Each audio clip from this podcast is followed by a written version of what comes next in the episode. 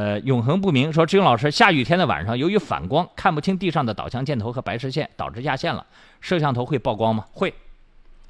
我要看到时候地面的这个标线是不是真的不清楚，反光不算数。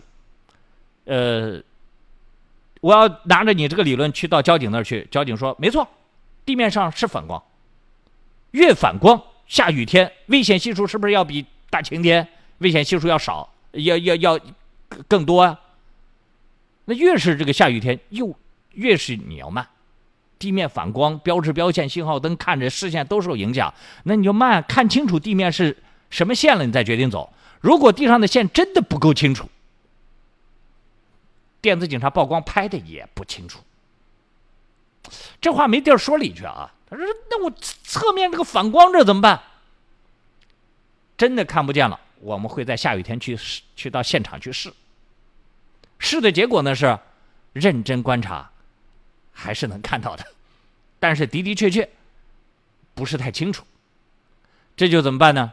要求我们下雨天行经信号灯、区划线路口，车速要放放慢，确定看到标线了之后才能走。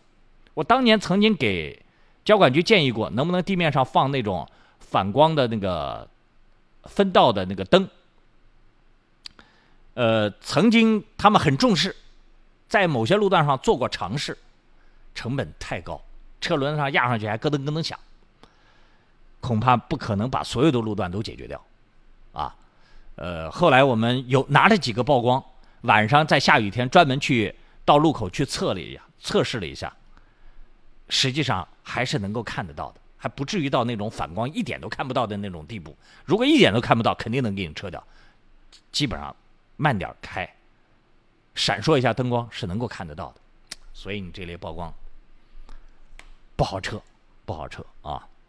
呃，你这样，具体哪个路段标线，你白天先拍一个发过来给我，然后呢，我们找个下雨天。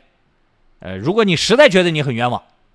我们再去试，虽然我已经试过几十辆车了，到最终的结果呢，警察和我都能清楚的看到标线，就这个车主看不到。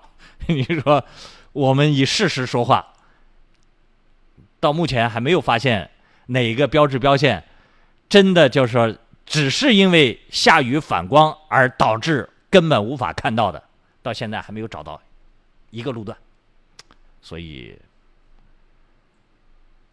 我们得自己从自己找问题吧。